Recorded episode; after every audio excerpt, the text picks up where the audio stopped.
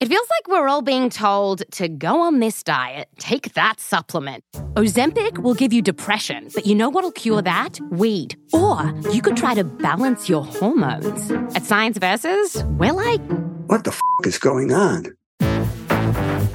Forget the crap online and listen to Science Versus. Just the facts. Oh, and a bunch of stupid jokes. What is a ghost's favorite fruit? Blueberries. That's Science V S. New season out on Spotify soon. Due to the graphic nature of this woman's crimes, listener discretion is advised. This episode includes discussions of murder and corruption that some people may find offensive. We advise extreme caution for children under the age of thirteen.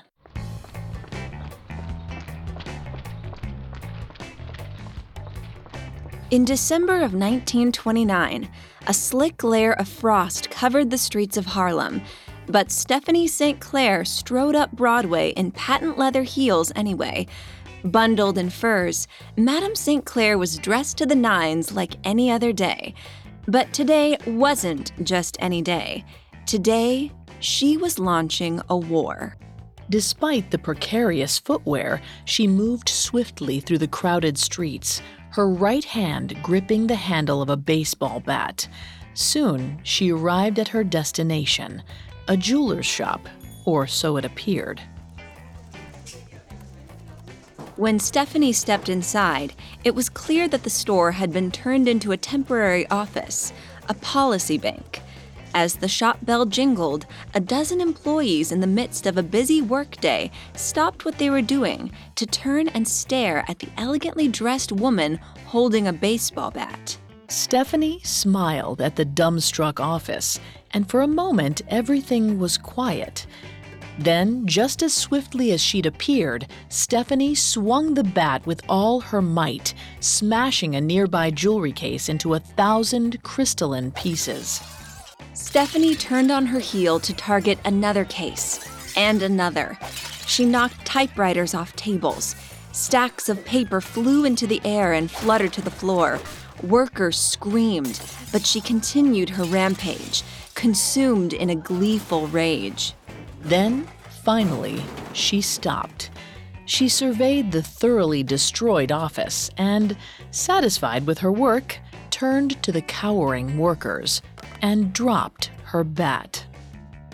Stephanie then gave the terrified employees a message. Dutch Schultz better get the hell out of Harlem.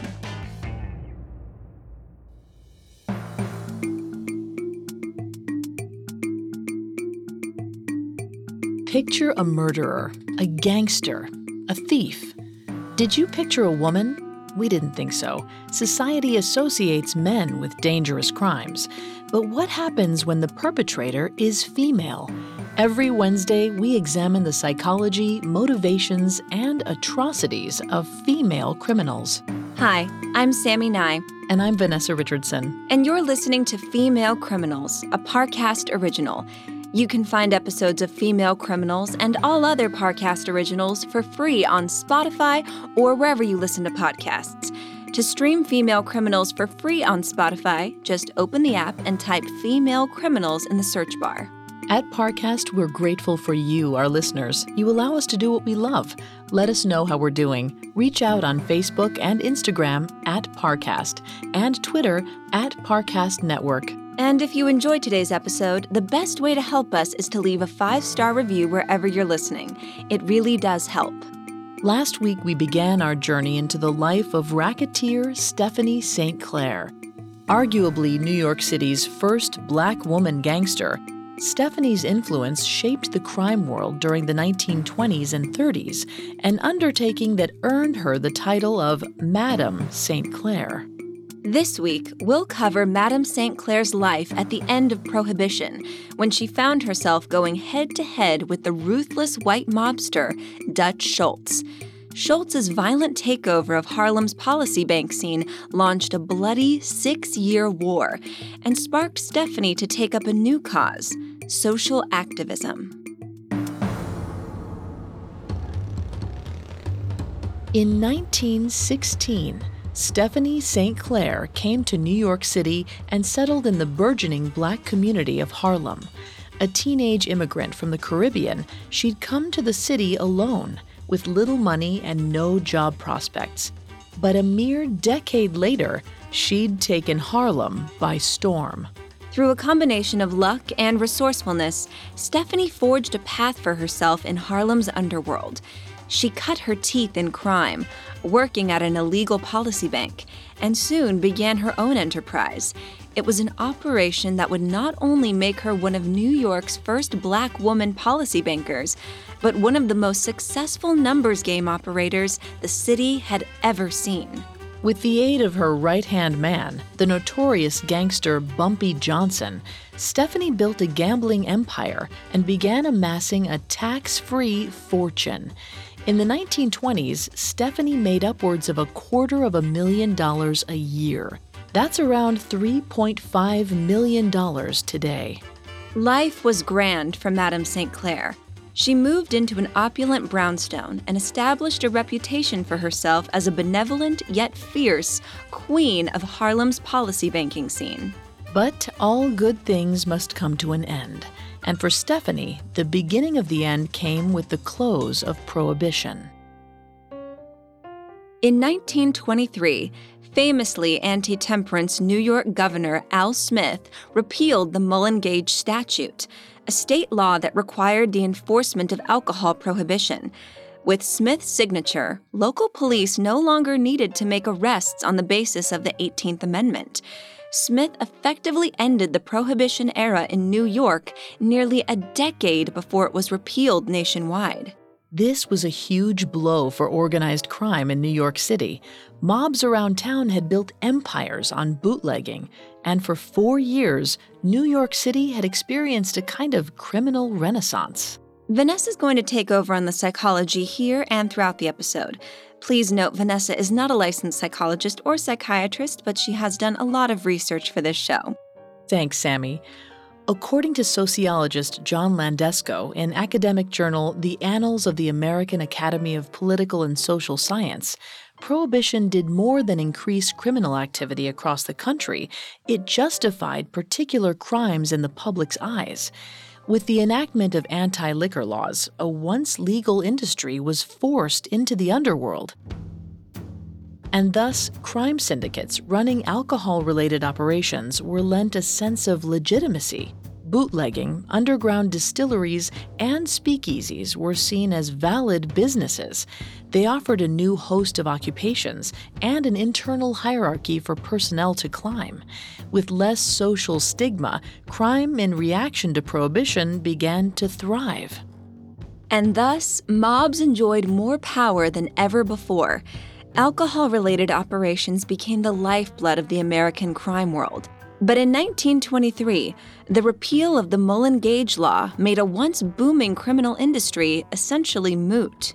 To compensate for an inevitable dip in profits, New York's crime families focused their attention on neighboring states where alcohol embargoes were still enforced. But by nineteen twenty-eight, half of the nation had stopped funding prohibition enforcement entirely. Alcohol manufacturing and bootlegging was on the decline, and New York's crime organizations were suffering financially, and thus were desperate. They would do anything to recoup their losses, and they didn't care who they had to kill to do it. According to social and behavioral scientist Doctor M. Harvey Brenner, a strong positive correlation exists between economic recessions and increased criminal aggression. This connection tends to be especially strong in cases of violent behavior, including homicide. Though a direct causal relationship hasn't yet been proven, Brenner concluded that this is likely due to a combination of economic loss and psychological stress. These joint pressures drive individuals to engage in lawless, aggressive behavior in order to compete for limited resources. But though the white mobs of New York City had fallen on hard times, the kings and queens of Harlem's policy banking scene were living large. Numbers rackets in Harlem were incredibly lucrative. This was in large part due to race. While white bettors participated in policy banks purely to gamble, black players used them as a sort of investment opportunity. Unable to deposit their money in traditional white-dominated banks, black Harlemites turned to the numbers game. The rackets gave them the chance to win large sums of money that they wouldn't have access to otherwise. Policy banking is best described as half investment and half lottery. Each day, bankers would randomly select a secret three-digit number, and players, not knowing the combination, would submit their bets, putting down cash on a particular figure. Anyone who hit the lucky combination would collect the whole pot. Though technically illegal, policy banking was considered to be a credible institution in Harlem.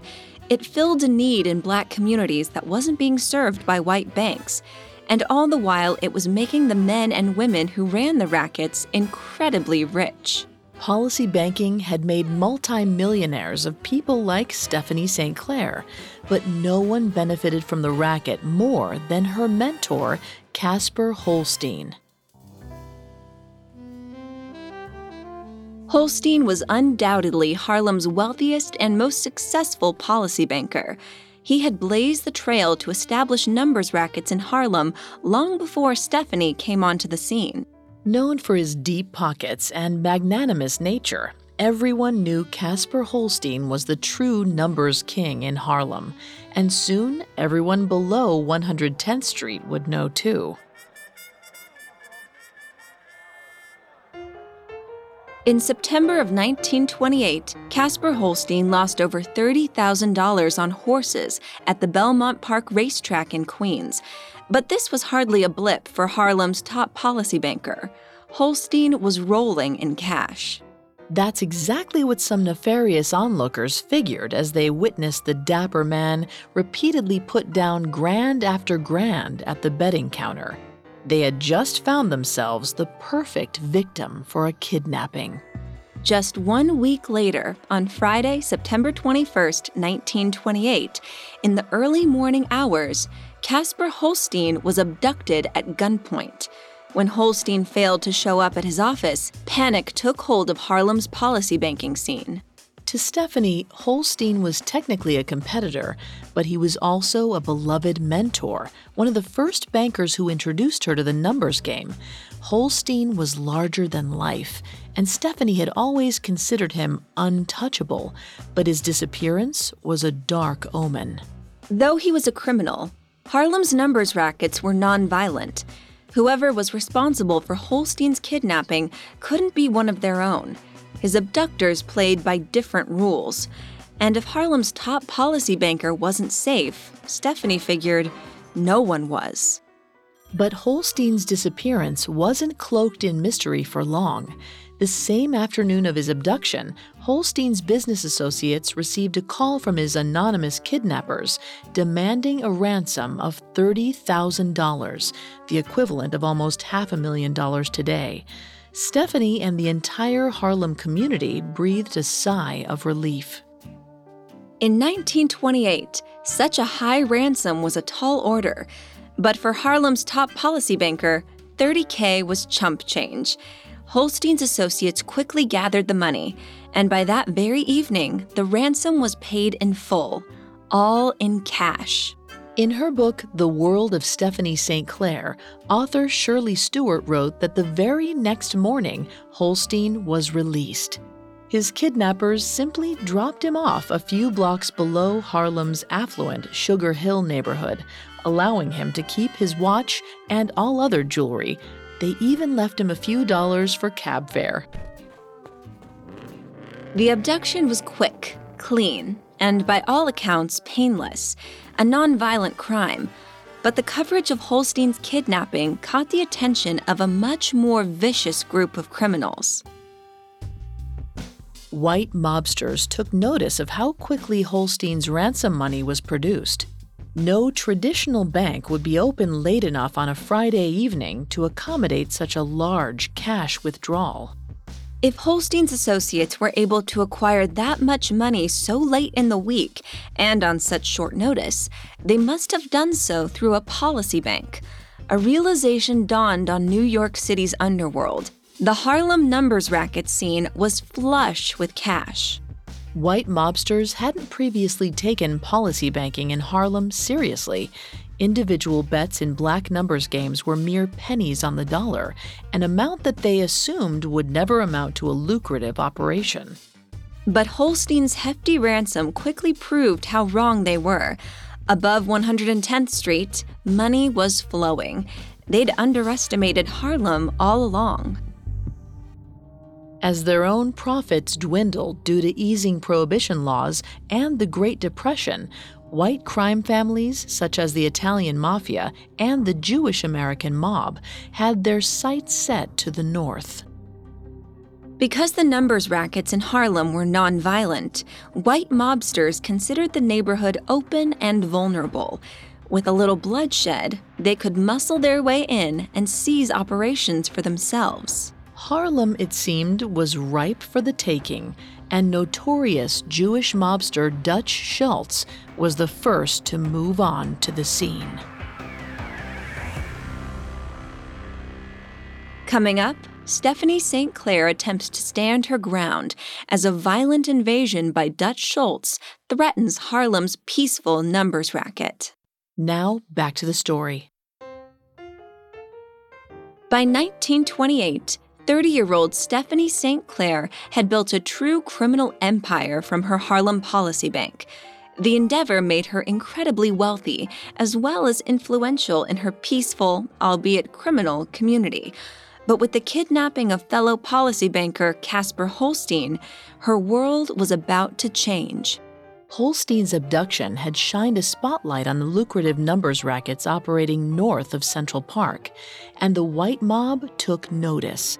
As the profits of larger crime organizations dwindled with the onset of the Great Depression in nineteen twenty-nine, they soon set their sights on Harlem.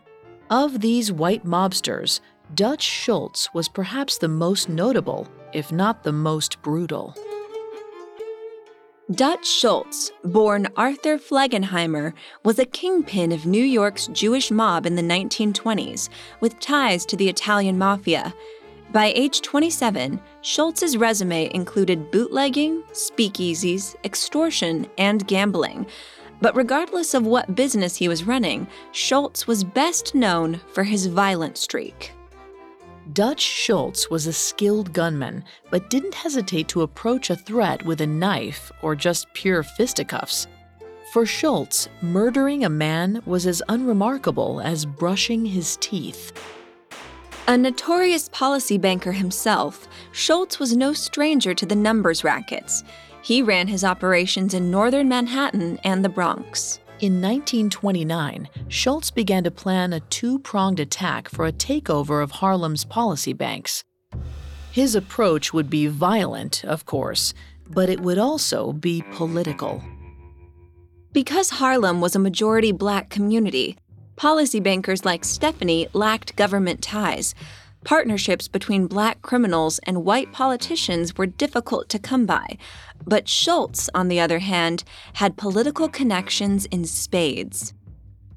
He used this network of corrupt politicians, judges, and dirty cops to not only avoid imprisonment, but to support his criminal activity in his territories in Manhattan and the Bronx. And Schultz intended to do the very same in Harlem, so he got to work, slowly but surely turning the neighborhood's own police against them. In nineteen twenty-nine, Stephanie Saint Clair began to notice a change on Harlem's streets.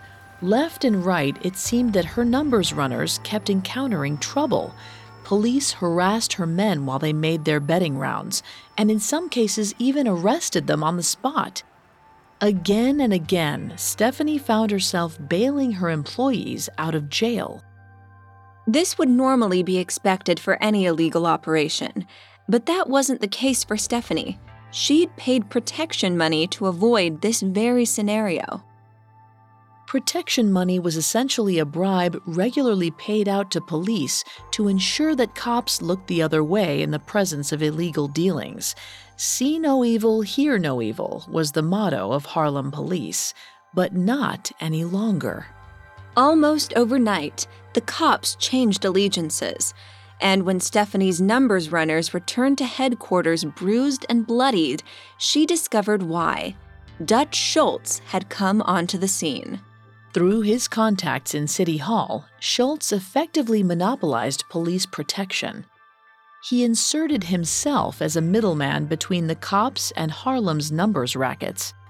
Now, to avoid arrest, policy bankers were forced to make their payments to Schultz, and anyone who refused was promptly beaten to a pulp. And in some cases, when Schultz deemed it necessary to send a message, they were even killed. One by one, it seemed that numbers runners were ending up dead on the streets, proof of just how serious Schultz was. Harlem's once peaceful policy bank scene entered a dark chapter, and as days turned to weeks and weeks turned to months, it became clear that Dutch Schultz had no intention of backpedaling. Stephanie watched as her fellow policy bankers were run out of business, one after another. They dropped like flies in the face of Schultz's brutality, handing over valuable pieces of Harlem's numbers racket to the white mobster. But Stephanie Saint Clair refused to back down. While her colleagues gave up their businesses, Stephanie doubled down. She urged her male employees to stick with her through the battle against Schultz. In her book, The Women Who Made New York, author Julie Shelfo described Stephanie's rallying cry. What kind of men would desert a lady in a fight? Not her men, that's for sure. Stephanie's employees, including her faithful right hand Bumpy Johnson, remained with her despite threats of arrest and brutal beatings. There was no doubt that her workers felt a sense of loyalty to their madam, but sources claim that Stephanie also gave her employees larger cuts of profits during this period, a small price to pay for putting their lives on the line. Stephanie's defiance was in part due to her famous fighting spirit, the bold sensibility and sense of agency that had helped her find success in the underworld. But it was also fueled by a profound rage that Schultz was stealing business from a community that already had so little. And so, thirty-one-year-old Stephanie took up the mantle as Harlem's unofficial champion. Harlemites were her people, and she felt compelled to defend and to lead them in a fight for justice. Professor Megan E. Gilster at the University of Iowa found that affluence has a significant impact on an individual's participation in civic engagement, especially on the local level. Gilster said that those with wealth could better afford to participate in community activism.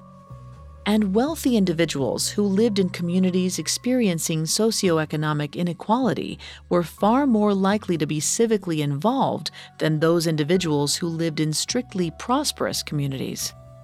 And it'd be safe to assume that this drive would be increased tenfold if the welfare of their community was inextricably linked to their livelihood, as it was in the case of Stephanie Saint Clair. Though the genuine altruism of her motivations could be debated, there's no doubt that Stephanie had skin in the game, and she would do anything and everything she could to win. But for Stephanie Saint Clair, the battle for Harlem wasn't fought on the streets as much as it was waged across the pages of newspapers. On August thirty-first, nineteen twenty-nine, Stephanie took out advertisements in a local Harlem paper, the New York Amsterdam News, and published open letters to members of the community regarding the state of the neighborhood. These letter ads were one part firebrand activism and one part episodic recountings of her exploits. Stephanie urged readers to register to vote and reminded them to utilize their Fourth Amendment rights to protect themselves from unwarranted searches and seizures from corrupt cops. But most importantly, she called out the devastation that Schultz's takeover of the numbers racket had on the Harlem community. Stephanie took out more than a dozen full-page ads in the New York Amsterdam News. She dedicated paragraphs to exposing and shaming Schultz's violence against Black business owners and residents, and eventually it got Schultz's attention. He was furious at Stephanie's public defiance. Her one-woman campaign against his numbers operations could hurt his business, so her resistance was naturally met with violence. In short order, Stephanie received anonymous threatening calls to her opulent brownstone home. Then, she noticed strange men following her movements, trailing her as she walked to and from her home and the policy bank. But never the alarmist, Stephanie paid them no mind. On the streets, at least, she was almost always flanked by bodyguards, but soon it became clear that Schultz had ordered hits on her life. An acquaintance of Stephanie's eventually confessed that one of Schultz's associates approached her with an offer, five hundred dollars to lure the madam into an apartment where a hitman would be waiting to off her once and for all. But this only stoked the flames of Stephanie's rage, and so she dealt with the threats in her own quintessential style, deftly and without getting her own hands dirty. According to author Shirley Stewart, one summer afternoon, Schultz sent a man to Stephanie's home, presumably to intimidate the madam. But before the goon could make his move, Stephanie shoved the unwelcome visitor into her hall closet and locked him inside. Then she simply made a call. Soon, four of Stephanie's own men arrived to take care of the situation. Twenty minutes later, the man was beaten within an inch of his life. He was barely alive, just enough to send a gruesome message back to Schultz. Taunting Schultz, she announced in the Amsterdam News, "I'm not afraid of Dutch Schultz or of any other man living. He'll never touch me." And though the madam wasn't known for engaging in violence herself, she had no qualms in personally wreaking a bit of property damage. In late nineteen twenty-nine, Stephanie began appearing in Schultz's storefront betting operations, bent on destruction. She attacked his shops, smashing glass cases and display windows, and destroying stacks of betting slips, effectively ruining days of work. She waged her ambushes alone, without bodyguards or goons. This was intentional. Stephanie had to make her point clear. She wasn't afraid of Dutch Schultz, and there was no threat he could possibly make that would break her. Though Schultz's attempts at intimidation had proved fruitless against Madame Saint Clair's resolve, he still had friends in high places, so he set about pulling the right strings to solve the issue for him. On December thirtieth, nineteen twenty-nine, thirty-one-year-old Stephanie was arrested by Harlem police on racketeering charges. For the next three months, as Stephanie sat in jail, her attorney fiercely pursued a jury trial. Because she was a well-known and charitable member of the community, he was certain Stephanie would get off on a lighter sentence if granted Harlemite jurors. However, the presiding judge swiftly denied the request. Then, in March of nineteen thirty, Stephanie was sentenced to an indefinite term at the state penitentiary on Roosevelt Island, located in the center of New York City's East River. After over fourteen years of illegal racketeering, Harlem's numbers queen was behind bars for the very first time. Without their fierce champion to lead the charge against Dutch Schultz's invasion, Harlem's numbers scene continued to decline as Schultz gained power in the struggling neighborhood. As Stephanie languished behind bars, she began to hatch a plan to beat Schultz at his own game, and she had no intention of playing by the rules.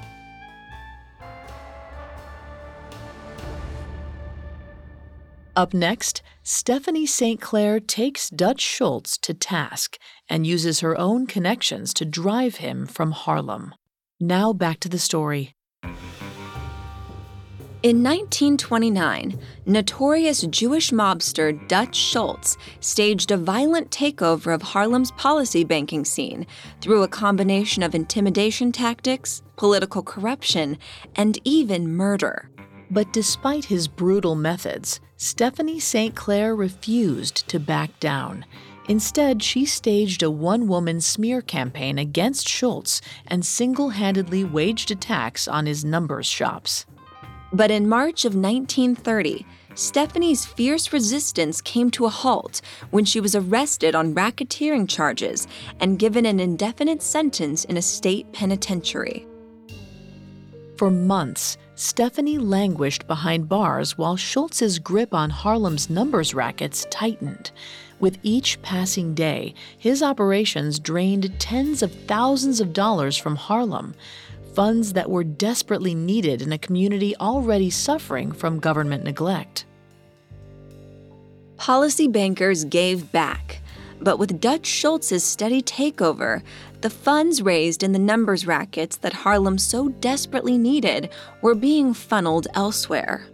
According to anthropologist and professor Leith Mullings, in the absence of government support, minority communities suffer from class exploitation. These various discriminations, such as housing and employment insecurity, take a great toll on the well-being of marginalized communities. Harlem developed policy banking as an answer to racist political structures. Stephanie, as well as other bankers, recirculated their wealth, albeit only a fraction of it, throughout their community, whether in the form of providing loans for small businesses or funding community projects. Harlem benefited from the benevolent madam's contributions. With Stephanie incarcerated, Dutch Schultz had free rein to wreak financial havoc on an already impoverished community. Thinking about the toll Schultz was taxing upon her beloved Harlem made Stephanie's blood boil. But she wouldn't be forced to stew for much longer. After almost nine months in the state penitentiary on Roosevelt Island, thirty-one-year-old Stephanie was released on December third, nineteen thirty. And she immediately got to work. Stephanie was determined to take down every last man who'd landed her in prison, and fortunately, her release came with good timing. In nineteen thirty, Franklin D. Roosevelt was the newly elected governor of New York. He was set on investigating allegations of deep-seated corruption in the state's justice and political system. Roosevelt assembled a task force to look into these claims, called the Hofstadter Committee, or the Seabury Investigations. The commission embarked on a massive investigation into city officials' potential ties to organized crime. It was an undertaking that involved the examination of thousands of papers and statements from hundreds of witnesses. So Stephanie eagerly stepped in line, armed with an arsenal of names and information that would implicate the very policemen and politicians that Schultz had used to land her in prison. She'd kept the names of the dirty Harlem cops, whom she'd paid protection money to, under wraps for nearly a decade. But with Schultz's invasion, allegiances had changed, and Stephanie would be damned if she safeguarded the reputations of traitors.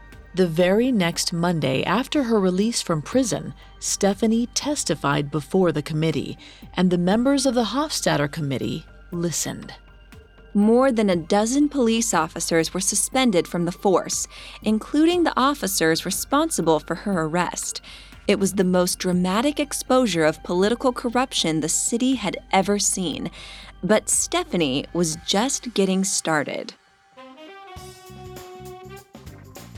Once again, she took up the mantle of skewering Dutch Schultz on a public platform, exposing in great detail the injustices and violence he'd waged on Harlem in the pages of the New York Amsterdam News. And she didn't stop there. If she was going to drive the ruthless white mobster out of Harlem, she had to best Dutch Schultz at his own game. So she ratted him out, just as he had done to her. In March of nineteen thirty-three, she provided information that led to a raid of Schultz's operations. According to author Shirley Stewart, the fallout included the arrest of fourteen of Schultz's employees and the seizure of over twelve million dollars in the form of cash and betting slips, the equivalent of over two hundred million dollars in twenty nineteen. This made a sizable dent in Schultz's operations, but the multimillionaire mobster wouldn't go down with a single blow. It was clear that driving Dutch Schultz out of Harlem would be a multi-year process, and the inevitable fallout would be difficult to justify. Already in nineteen thirty-three, the policy bank wars of Harlem had led to the murders of dozens of people. Continuing to battle Schultz would only result in more needless death and chaos. It was becoming clear to all of Harlem that in order to beat Schultz, the next move would have to be fatal.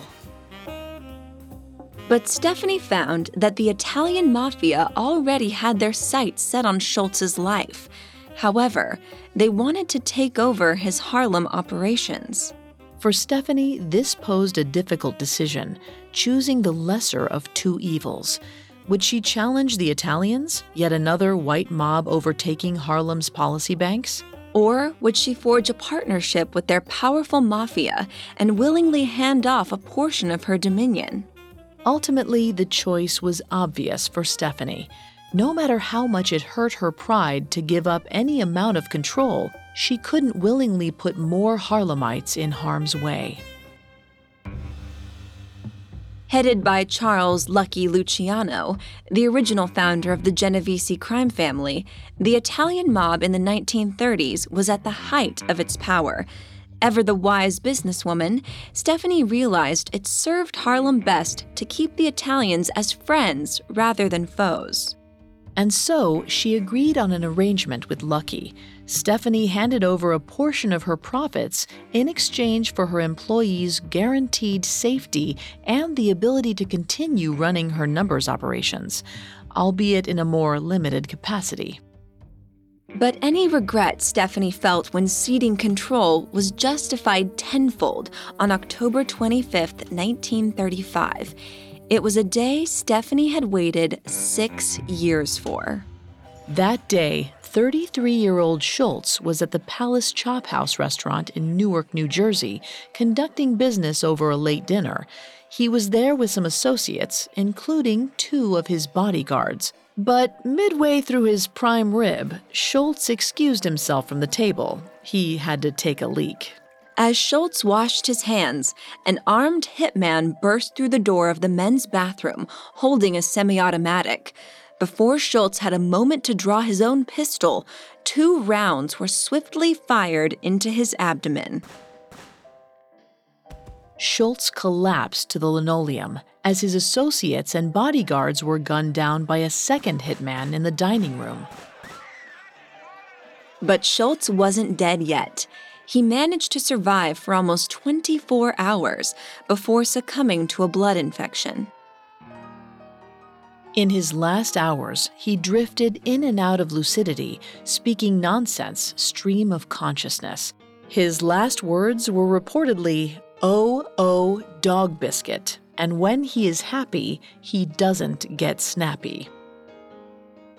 Schultz's death was slow and no doubt painful, just as Stephanie would have hoped. She delivered her last words to Schultz via telegram just hours before he passed. Highlighting the poetic justice of his demise, it read, "As ye sow, so shall ye reap." And she signed it, Madam Queen of Policy. To Stephanie, Schultz's murder was an enormous victory, but there was more than a sense of justice at play in her sensational reaction to his death.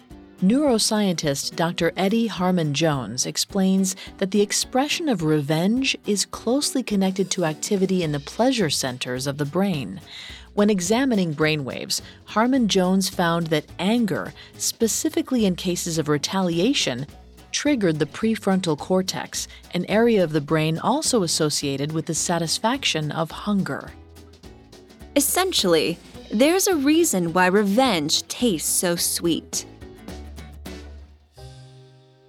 Harlem's madam, it seemed, had ultimately won the war against her brutal enemy. But with Dutch Schultz's death also came the gradual end of Stephanie's policy banking career. Many of her colleagues had quietly left the scene in the wake of Schultz's terror, and when thirty-seven-year-old Stephanie reemerged from her six-year war, she found that she was one of a dying breed.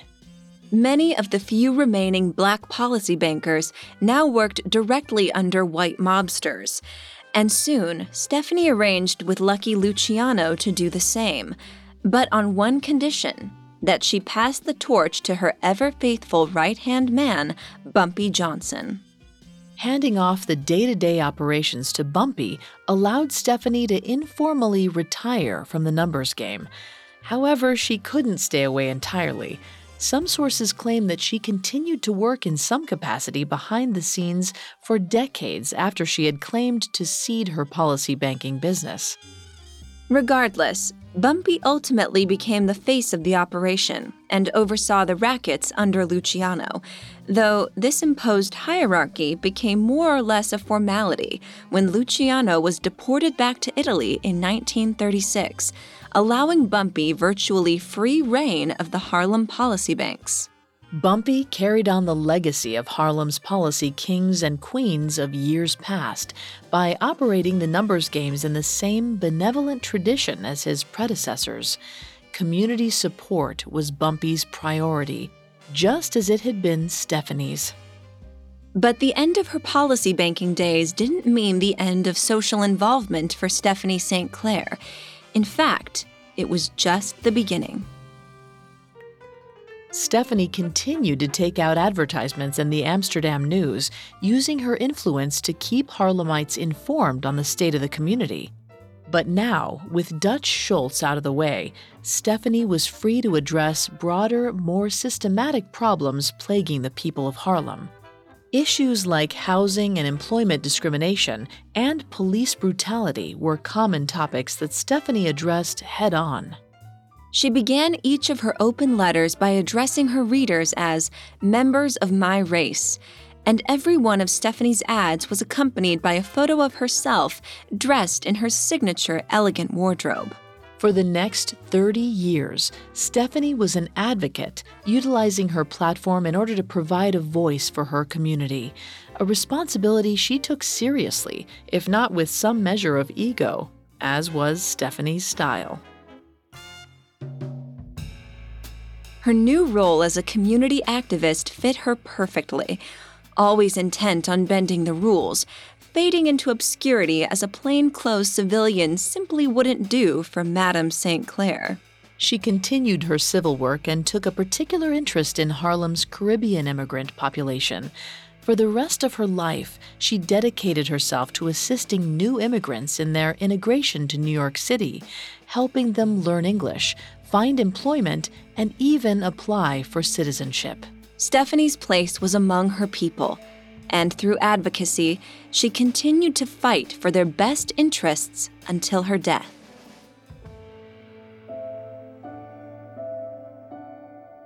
Stephanie Saint Clair passed away quietly in December of nineteen sixty-nine, dying of unknown causes just a few days shy of her birthday. Though her departure from the world was understated, her legacy is anything but. A brutal criminal and a firebrand advocate, the duality of Stephanie Saint Clair's legacy is as complex as her life.